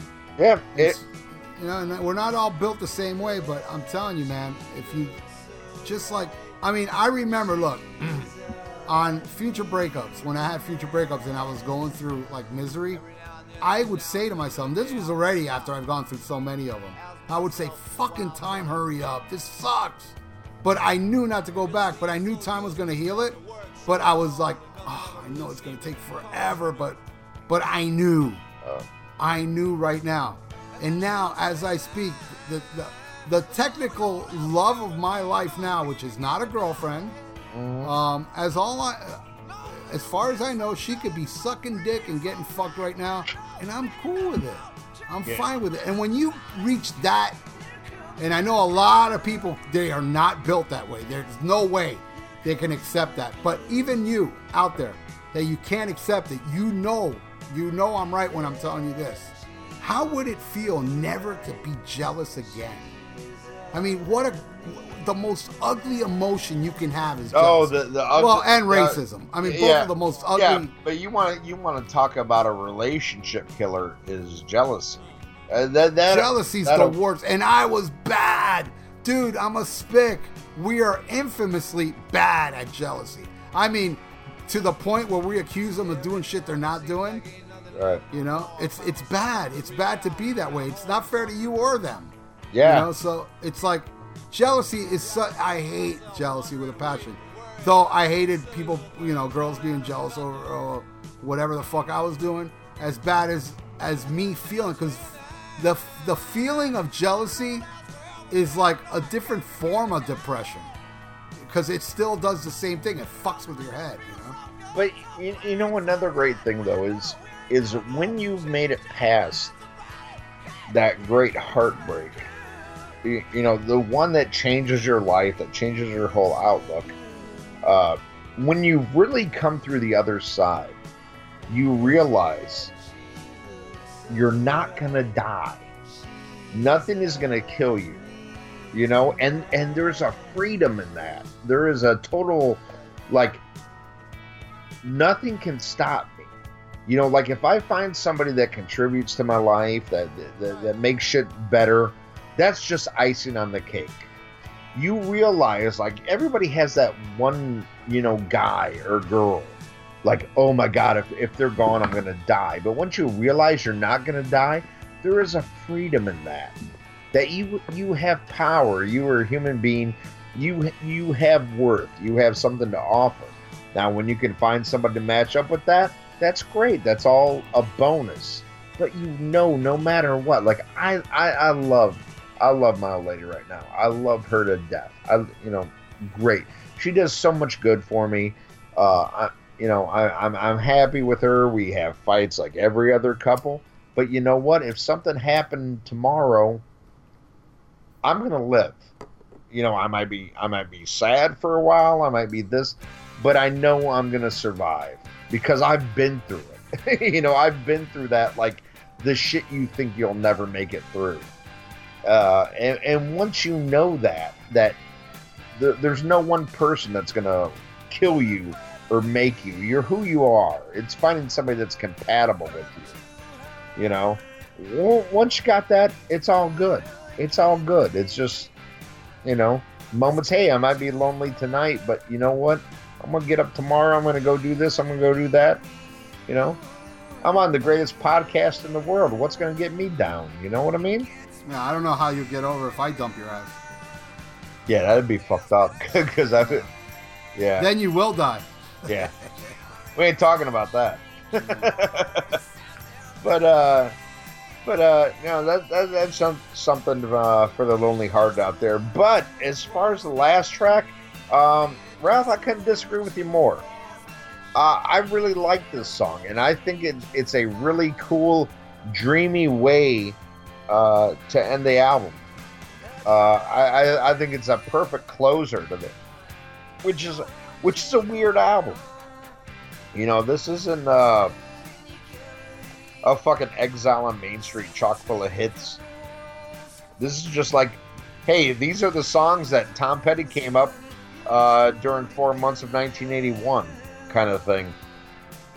But I think it's a great way to close it, and I love the background vocals of Stevie Nicks and I believe her sister on this song, which are even more subtle than on The Insider. You know, these are very subtle female vocals in the backing track, but it serves the song. To me, it serves the song more successfully than The Insider. I think this is not only a better song musically and lyrically, but the way they use Stevie's vocals on this and her, not her sister. I'm sorry, her sister doesn't sing this, but the other girl, Sharon, who, like, any Stevie Nicks album you listen to, those three are on it. But anyway, I think this is a great way to end the album. And one of those, like I said, you know, first listen, like, what the fuck? Second listen, like, not so bad. Third listen, like, yeah, this is cool. This is the way you end this weird album.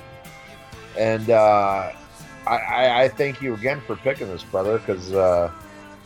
this is definitely something I want to go revisit. The same way that happened with the Armored Saint, the same way that happened with Ice Earth. This is something that leaves me wanting to, you know, not forget about it, to go back and check it out and spend some time with this shit. And overall, it's an underrated album. So, Ralph, I think it's a great, great pick by an amazing artist, Tom Petty. I tip my glass to you, Sir Tom Petty. Right on. All right, you got any inside closings about this album? All right, well, let me go back to that. Well, this album was released May 5th, 1981, produced by Jimmy Iovine and Tom Petty. And, you know, we already spoke about, you know, why it was delayed because of you know, Tom Petty said, hey, you know, this album shouldn't cost more than anybody else's album. In the U.S., it made it to number 5 on the Billboard Top 200, and it is certified platinum. So there you go. It's not one that's talked about, and but hey, man, that's what Rock and Roll Combat Podcast is all about. Did I say podcast weird this time? No, you didn't do it the same way. Oh man, I don't know You're a little too drunk. You're getting close to the line of slurring. Oh, good. We should do another episode then. But anyway, I love Tom Petty, and a very sad, tragic loss. And you know, like, more shit's coming out now about his death. You know, in this era that we grew up in now, like, everything's on fucking TMZ, and you know, everything's on fucking TV, which is kind of weird. But like, you know, they're talking about like his family. You know, he was upstairs, and they heard like this ghastly fucking sound before they ran up and found out he had a heart attack. They thought it came from Tom Petty, but it turns out he was watching a video of Paul Stanley trying to sing the intro to Heaven's on Fire. That sounded like death. Yeah, I'm gonna leave that in there. But no, man, it's sad, dude. I mean, when you called me and told me, it's one of those things. It's like, hey, you know, I'll always remember Ralph's the guy who called me up and said, hey, Tom Petty died. But at the same time, I'm very sad because fucking Tom Petty died. You know, it's like, fuck, Tom Petty died at 66. That sucks. You know, yeah. And I'm gonna get into why it sucks even more later in this episode, believe it or not, so keep listening. Well, this episode's done. Well, we're getting there. It's not quite done. We got pick of the week, Ralph. Yeah, you got one? Do you have pick of the week? No, I'm looking through my stuff. All right, well, my pick of the week this week is a band that I just discovered, I mean, seriously, like a couple weeks ago. And I can't even remember what the fuck I bought on Amazon. But lately I've been checking out those, you know, like, oh, if you like this, you'll like that. And I always scroll through. And this band caught me simply by the album cover. And the band is called Ruby the Hatchet. And they're a band out of Philly. And I was like, oh, wow, that's a really cool album cover. So let me go on iTunes and check it out. And this is an awesome, like, kind of like doom stone metal band with a female singer. And I know this sounds very sexist, but I am not a big fan of female singers. You know, of course, I love the great Ann Wilson of Heart and stuff like that. You know, I love Pat Benatar, shit like that. But, you know, specifically for metal, even though I might like a Lita Ford song here or there, I'm not a big chick metal dude. This band, though, is absolutely amazing. This girl's vocals, it just seems almost like asexual. It doesn't, you know, not that she sounds like a man, but it does, like, when I listen to it, I don't hear a chick singing. I just hear like really cool vocals and really cool metal.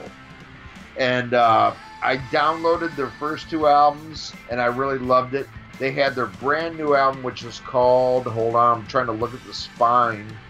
And I'm an old man. Planetary Space Child. You can get this shit on Amazon on clear blue vinyl for like $12.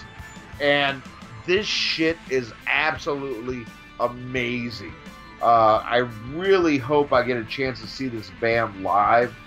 And again, I was really, I listened to them and I really dug it, but I was like, let me play this on my radio show and see what other people think. Like, is it just me or is this like really fucking cool?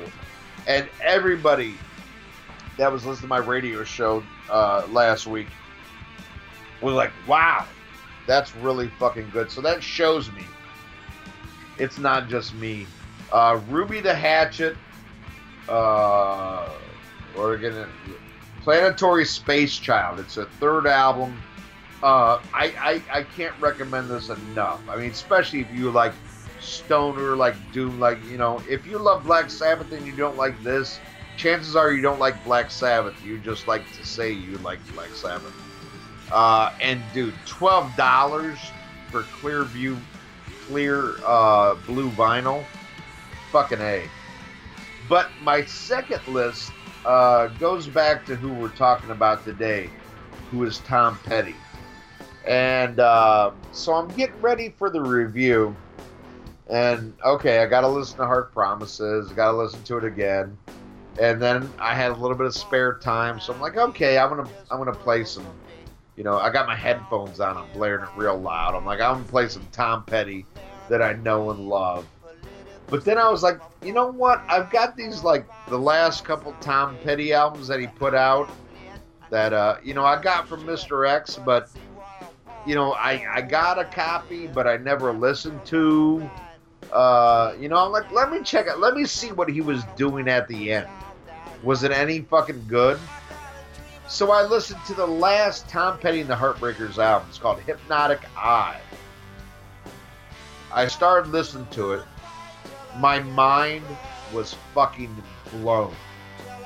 I mean, seriously. I mean, on my child's fucking name, I fucking listened to this shit. I was like, you gotta be shitting me. I got to listen to 7 songs. I think there's 15 songs. I got to listen to 7 songs before Ralph was finally ready to record the episode. Best Tom Petty album I've ever heard in my fucking life, hands down. Not even close. Before today, my favorite was the self-titled Tom Petty debut, you know, with Breakdown, American Girl. This last album, American Eye, every fucking song, 7 out of the 15, everyone was a fucking single. Everyone was fucking amazing. And I'm sitting here thinking to myself, like, motherfucker. This album came out in 2014, I believe. Nobody bought it. Because it's 2014. It's Tom Petty. I mean, only hardcores bought it. Every song was A+++, top grade, top of the line. I was blown away. I went right on Discogs, ordered this shit on double 180-gram vinyl. I didn't even tell Ralph. I sent it to him because I'm like, dude, you have to hear this. You have to fucking hear this because this shit is Tom Petty at the top of his game. I've never in my life heard a Tom Petty album as stacked as this is. 7 songs in, every song could be a single. Blew my fucking mind. I mean, literally. I mean, just absolutely amazing. And who knows what the rest of the album holds. Even if all of the second half was like fucking fanfare, this would be like the best Tom Petty album ever. You need to check out Tom Petty, Hypnotic Eye, and then be pissed at yourself for not buying a Tom Petty album in 2014 because it's absolutely mind-blowing. I mean, seriously. I'm fucking A. Can't wait to hear it. What a great way to go out, huh? Oh, dude, I've never been this excited about somebody's album, like an artist this long in the tooth. Never, ever, ever. I mean, this shit makes, like, you know, Redeemers of the Soul sound like fucking Ram It Down. I mean, this is. I mean, it's fucking amazing, dude.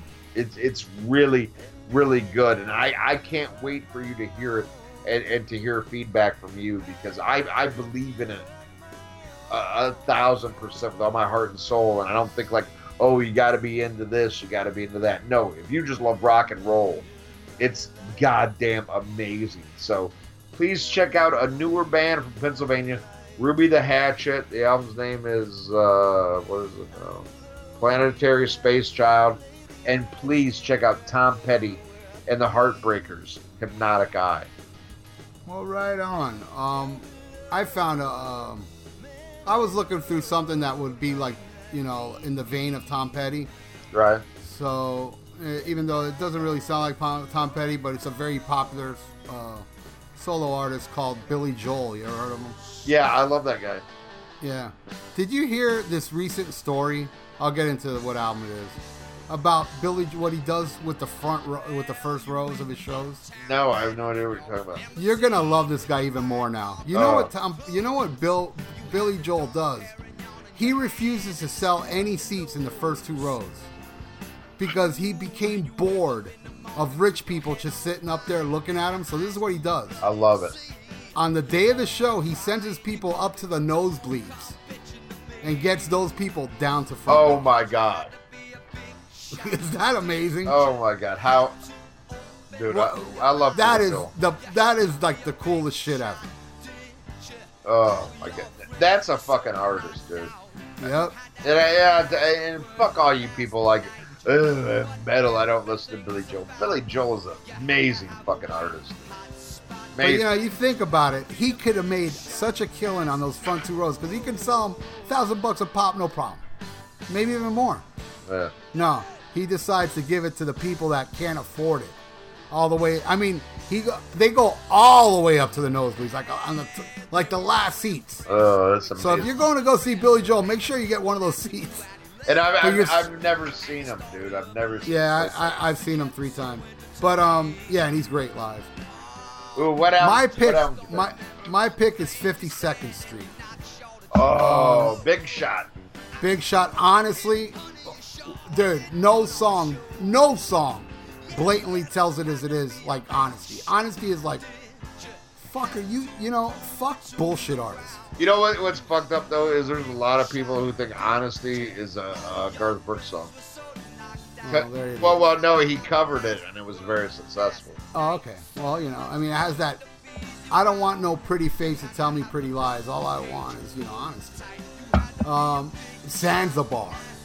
Yep. Rosalinda's Eyes. Yes.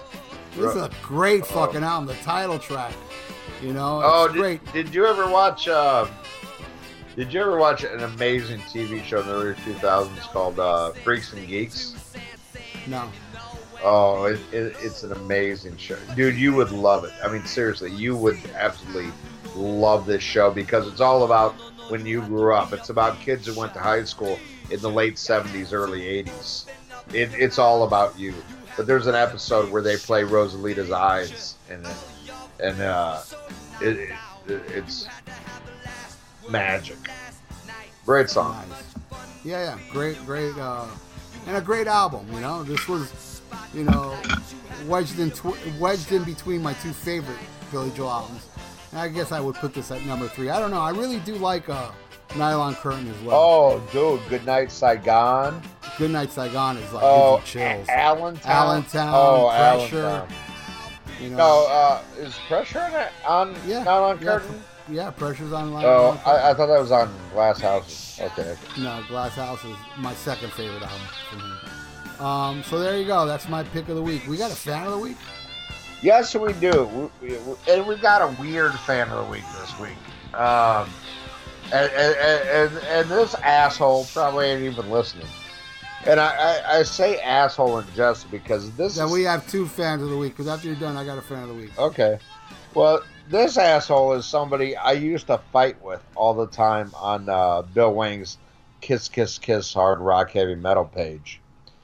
And his name is Ron Dirtmitts. I call him Ron Dirtmitts.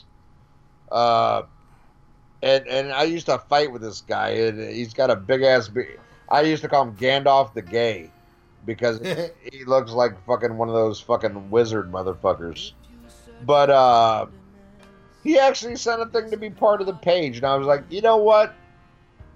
I gotta stop fighting with people on fucking Facebook because Facebook ain't even real. I'm like, I'll give this guy a fucking chance.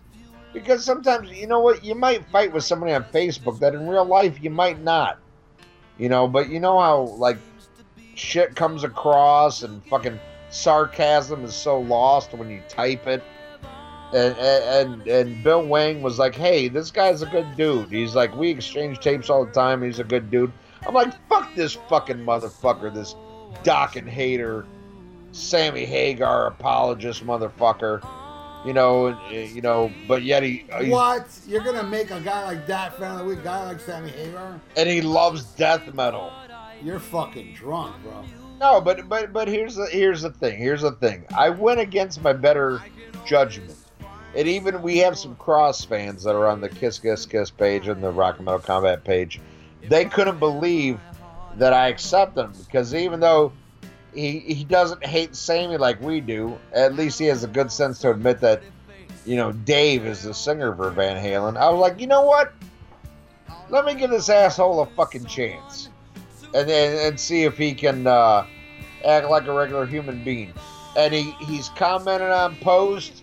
He's become part of the page, and he's made shit. You know what?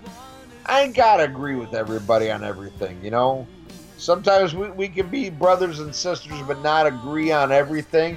And that's kind of where I am with fucking Wizard Sleeves here, fucking Gandalf the Gay, Ron Dirtmitz.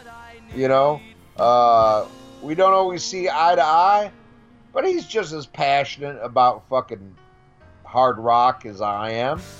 So fuck it, let's give him a chance. And he's been very cool on the page. There hasn't been any drama. Oh, okay, then he definitely gets a pass. Yeah. So to me, that shows me is like, hey, we come from different backgrounds, have different outlooks, but you know what? He didn't come on as a troll. He didn't like come trying to start shit. He didn't try to do this. But he participated in fucking conversations and stuff like that. So, you know what? Hey, this is me trying to be a fucking adult. And say thank you for coming on the page and just doing what you do and not being a fucking douchebag. So that's why Ron Dirtmitz, Gandalf the Gay, a.k.a. Wizard Sleeves, a.k.a. lives in his mother's fucking attic, is our fan of the week. There you go. All right. My fan of the week is somebody that was fan of the week not too long ago. Okay. But I think he deserves to be fan of the week again. Somebody that donated, so we made him fan of the week of that episode. Okay. I'm talking none other than Mr. Adam Marshall. Yes. From Australia. Yes, I shared a Vegemite sandwich with him. This guy. I'm serious. I think I'm just going to give him the Eternal Idol stage. I'm just going to give it to him. Oh, yeah. He contributes so much to that Black Sabbath. He is such a passionate Black Sabbath fan as I am. And he knows everything Sabbath, and he's just... And, you know, and he writes me sometimes some really good stuff that's kind of private, but he, you know, he's got my back on certain things. I tried to get him laid. Really? Yes, my girlfriend's friend was going to Australia, and I tried to set it up so he could fuck her. But she took off before I got a chance to set things in motion. But this dude is so amazing. Yeah, and he's a really, really outstanding person. Oh, my God. And when my radio show, when Wadzilla World airs, you know, it starts at 10 a.m., here in Central Time Zone America. It's in the middle of the night. Okay, Billy Joel again. Anyway, it's in the middle of the night in Australia, and normally he's coming home all fucked up. This motherfucker will stay up till like 5, 6 in the morning to listen to my show, and it's just, dude, it's just a crazy devotion because. We have multiple listeners in Australia that I've talked to, like, hey, check out, you know, Wadzilla World. And they're like, oh, my God, that doesn't even start till 1 in the morning in Australia. I can't do that. Adam Marshall is there and usually stays until he passes out because of drugs and alcohol. And how awesome is that? Because, you know, some pictures, like, he's like, dude, I'm so fucking drunk right now. Or I'm so fucking high. He's like, I love this goddamn show, but he's not only listening, but in the chat room and doing shit, dude. Adam Marshall is, I mean, that's, you know, we ever do a Hall of Fame fucking, you know, Rock and Metal Combat podcast fans. Adam Marshall is in that motherfucker. Should be the first one in. Oh, first answer. I don't think anybody does as much to for us. Not forget the podcast, just us in general as an internet friend. Oh. As Adam Marshall does, oh, he just seems he's like that guy. You just have this vibe, boy. This guy lived here, and you know he was my friend in real life here. That fucker would have my back in a heartbeat, you know. Oh, dude, he is amazing.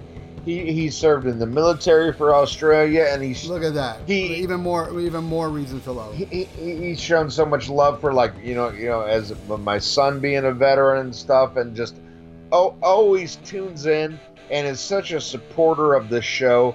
And he is a lifer. He's not one of these fucking Kiss faggots who only turns in when we're talking about Kiss. You fucking faggots, and I don't mean that against gay people.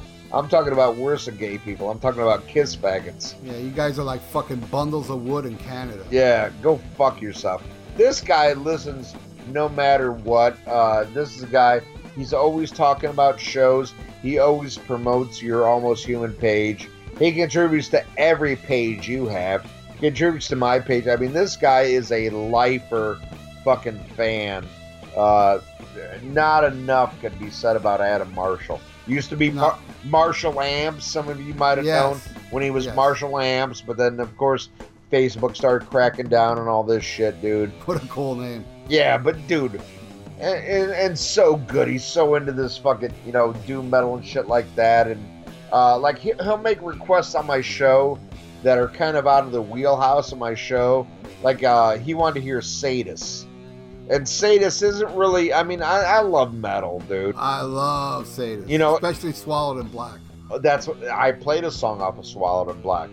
Love that album. But saw that tour.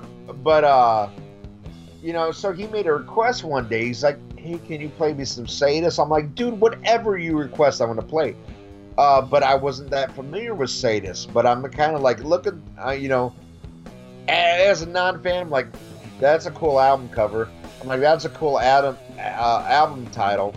And he actually saw Sadus and mentioned that he got him to play Sadus on my radio show. Nice. And they went, they're like, "Oh my God, okay, yeah, let's get a picture. You got our music played on the radio. You're fucking awesome." And he like wrote me, like thanking me like crazy just for playing the song because he mentioned it. I'm like, "No, dude, thank you for listening, you know, every week, for tuning in, for, like, you know, the dedication, like, oh my God, I'm so fucking high right now, but I'm going to stay up till 6 a.m. to hear your dick jokes and docking songs," you know? I mean, that's a fucking fan right there. Adam Marshall, man, that's top tier right there. All time. Hell yeah. Hall of Fame fucking Rock and Metal Combat podcast fucking fan. Just a good guy overall, and that's why I picked him again. This is probably his third time being fan of the week. Yeah, and that's not enough, dude. I mean, he... Yeah, not enough, yeah. He's that kind of guy. I mean, he is like a Mike Sears, a fucking Stephen Kirsch, a fucking, you know, Johnny Vogan, you know, fucking, you know, fucking Vincent Cavanaugh, Edward Canestracci. Yeah, I love all those guys, man. Yeah, but all hardcore motherfuckers that listen no matter what. And hey, if I didn't, mention your name, fuck you, I'm drunk. Don't be a bitch. You know, but I'm talking about people who are here every week, no matter what we review, that listen, that spread the word, you know. I mean, without you guys... all we would do is put on an awesome show that me and Ralph listen to. You know? Exactly. So, all right, so let's get into the plugs. All right, here we go. Earpillar, the podcasting and interview news site to keep up with your favorite bands or artists and the podcasts or interviews where they appear. Go to earpillar.com to find out what we're all about. You haven't listened to Mars Attacks podcast? What are you waiting for, man? Host Victor M. Ruiz brings you all types of hard rock and metal-based podcasts. You'll find everything from music-based episodes, interviews, to series such as Ultra Sexy Classic Album Series, where some of your favorite musicians, producers, journalists, and show hosts comment on the albums that push the evolutionary chains of hard rock and metal. Get with it and go to MarsAttacksRadio.com to find out more. Listen to The Rock Show with Gully and Joe. Go to all the W's, Gully, GULLYANDJOE.UK, 8 p.m. UK time, 3 p.m. Eastern.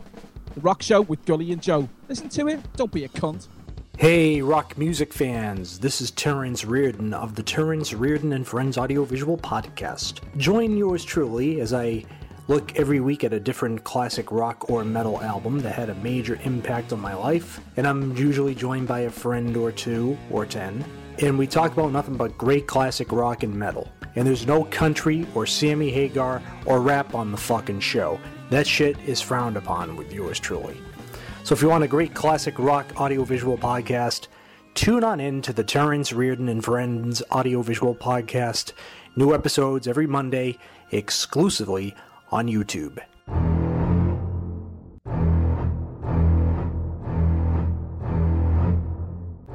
Tired of your long commute and boring workday? Well, join Brian Davis and his gang of movie buffs as they talk about a different movie subject every week on Damn Good Movie Memories. We discuss movie themes like our favorite movie villains, favorite soundtracks, and worst movie remakes, and much more. Check us out on iTunes and Podbean at damngoodmoviememories.podbean.com. All right, Kiss Army. Since 2007, you've been getting Podkissed, the Kiss Audio fanzine for your ears. That's right, it's your Podkissed. Every month, the Podkiss crew, along with the Kiss Room, brings you Kiss talk like no one else, whether it be roundtables, interviews with the band past and present, analysis, and great Kiss fun. Hi, this is Dave Farrell, and you're listening to Podkissed. Hi, this is Bruce Kulick, and you're listening to Podkissed. The Podkissed, the Kiss Audio fanzine for your ears.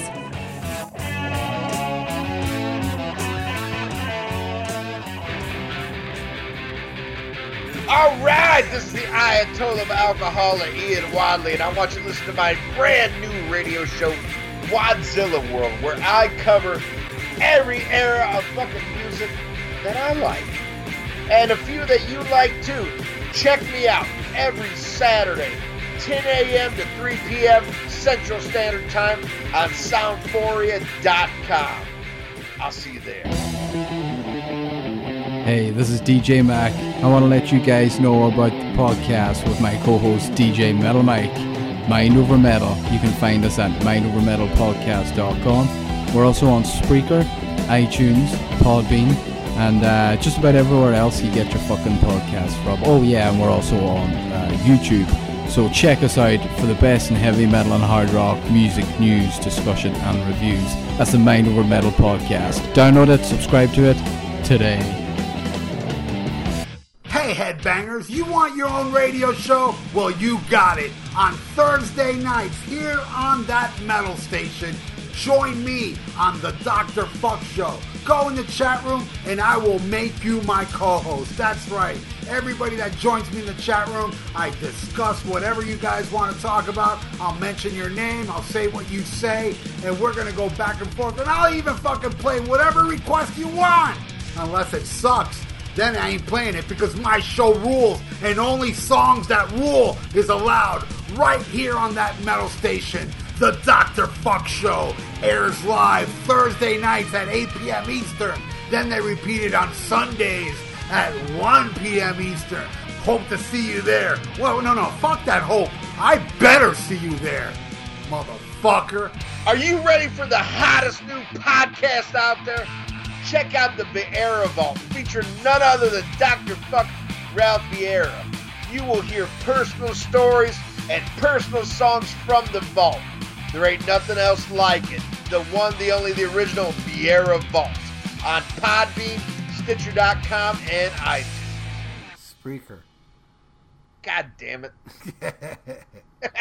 Have you developed paralysis from trying to choose a movie on Netflix? Of course you have. There's too much garbage on Netflix to sift through. So join us on our podcast, We Watched It For You. We watch a bad movie every week and try to determine its watchability.